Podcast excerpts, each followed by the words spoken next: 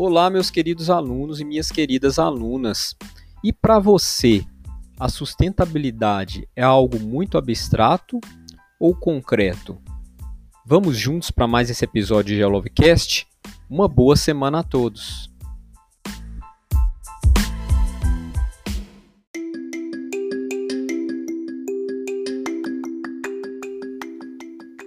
Olá, meus queridos alunos e minhas queridas alunas retomando aí a nossa série de episódios do Geolovecast, nós vamos falar sobre um tema que é da ordem do dia. Vamos falar sobre a sustentabilidade socioambiental.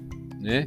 É um termo que é muito utilizado hoje em dia, porém, em uma questão, é, um exercício prático de acompanhamento é, das nossas atitudes, a gente vê que ele se torna muito abstrato.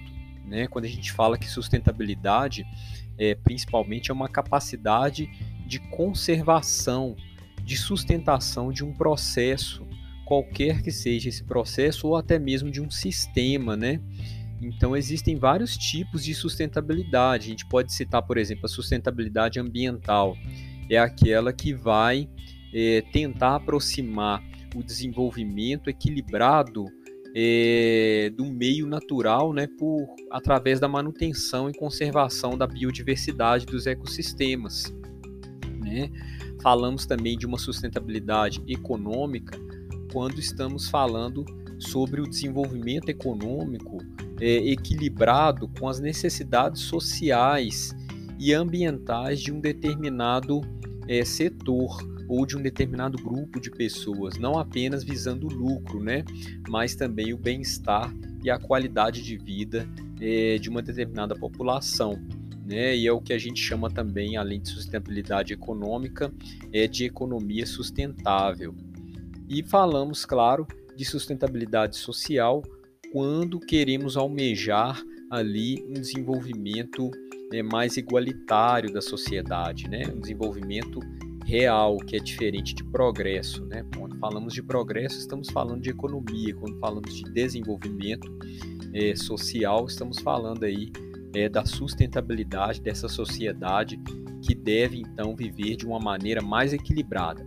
Lembre-se sempre desses dois termos. Quando falamos de algo sustentável, estamos falando de algo que tem um equilíbrio e que, portanto, é menos desigual, né?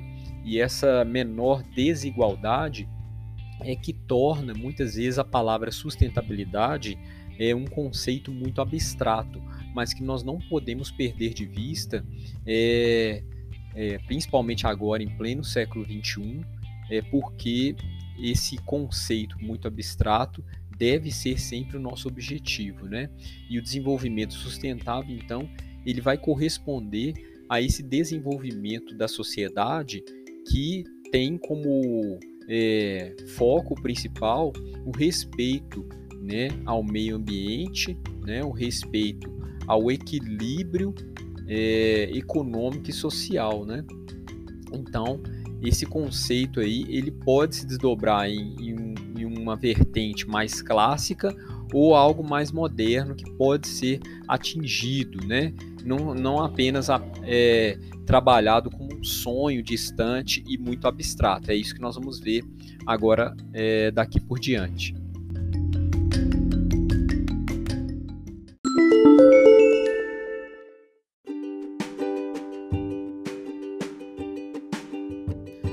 Então, meus amigos, o, o, conceito de desenvolvimento sustentável ele parte de um tripé, esse mencionado com vocês, né, um tripé que vai é, estruturar esse conceito. Nós estamos falando então de economia, de sociedade de meio ambiente, né?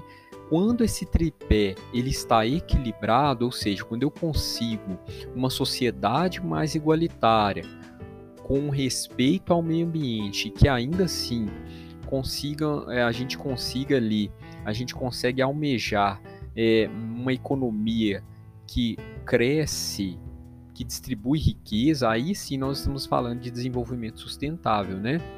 Então é aquele capaz de suprir as necessidades da geração em que fazemos parte, sem que as próximas gerações tenham é, capacidades é, diminuídas ali para atendimento das suas necessidades, né? Então nós estamos falando de um desenvolvimento que é aquele que garante esse crescimento econômico sem esgotar os recursos naturais e sociais para o futuro. Né? É um conceito que surgiu ali principalmente no final do século XX, né? É, ele surgiu trabalhado em algumas frentes e, e reuniões da ONU, né? E foi criado para propor aí uma reflexão e uma nova prática quando a gente pensa é, no desenvolvimento da economia, né? Principalmente nas matrizes industriais, na utilização dos recursos. Né? Então, é um processo que busca uma mudança na exploração e na utilização dos recursos, né? Esses recursos que são muito preciosos, que nós utilizamos e normalmente são recursos finitos, né? Eles têm ali é, um estoque é, limitado de utilização, né? Embora sejam estoques robustos, a gente fala de recursos finitos porque uma hora ou outra, é, a partir da nossa utilização é, como sociedade, eles podem é, não mais existirem, né? Então é uma reflexão que vai buscar uma, uma maior harmonia, né? É, principalmente pensando no futuro, né? Para satisfazer as nossas necessidades humanas no futuro. Então é por isso que a reflexão acaba resultando na busca de uma sociedade mais justa, né, com mais consciência, né, a fim de que os benefícios possam ser utilizados não só pela nossa geração, mas pela geração futura. É por isso que quando falamos de sustentabilidade, normalmente o conceito começa a se tornar mais abstrato porque a gente percebe que os recursos naturais continuam sendo utilizados de uma maneira muito desregrada, né? E, e, muito desigual também em algumas localidades desse mundo, né? É por isso que a gente tem que pensar com bastante pé no chão sobre esse conceito aí que nós vamos trabalhar.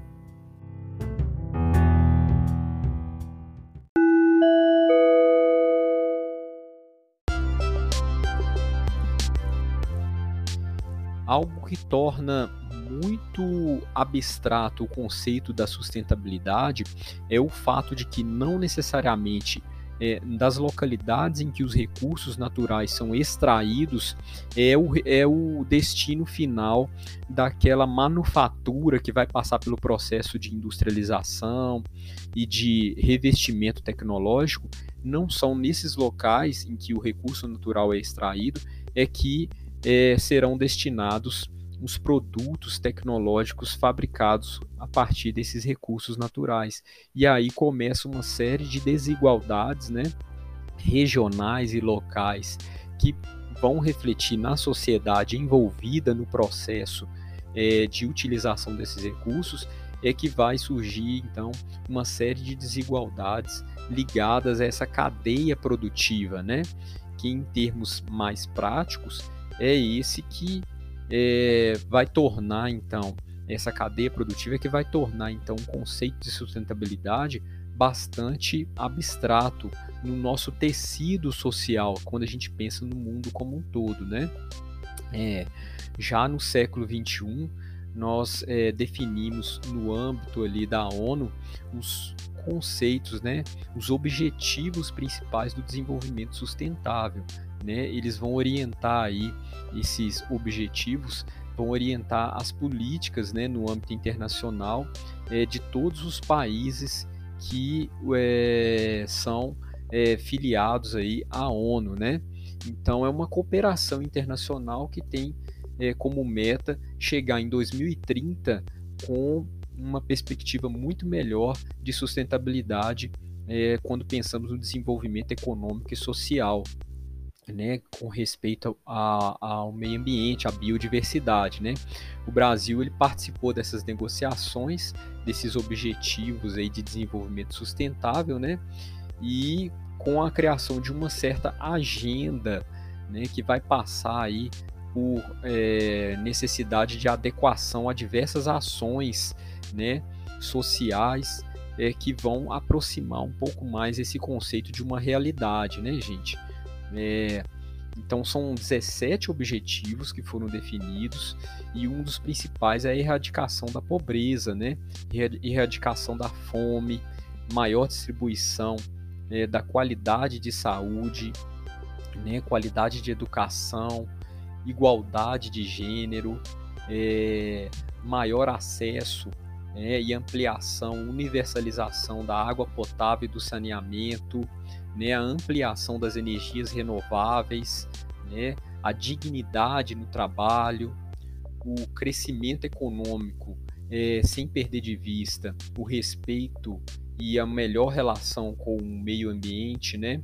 E é por isso que a gente fala de indústrias 4.0 e 5.0 com uma outra perspectiva, né, com inovações e infraestruturas que vão ali servir justamente para trazer maior equilíbrio nessa relação. Né? Falamos então é, de uma redução das desigualdades a partir de cidades mais inclusivas, né? comunidades que se sustentam a partir de todo um processo ali é, produtivo e também social, né? cultural, né? através de uma melhor é, sensibilidade é, de consumo e produção responsáveis. Né? Estamos falando então de uma mudança é, global é, que vai impactar não só a nossa vida, mas também toda a nossa relação com o meio ambiente. Né? Então, falamos de uma vida humana terrestre altamente impactada positivamente por essas novas práticas. Né? É, percebam que por isso cada vez mais quando a gente vai mergulhando nesses objetivos do desenvolvimento sustentável, a gente percebe que ainda temos muito a caminhar, né? Mas podemos citar alguns exemplos de ações sustentáveis aí que poderiam sim é, significar muito nessa caminhada.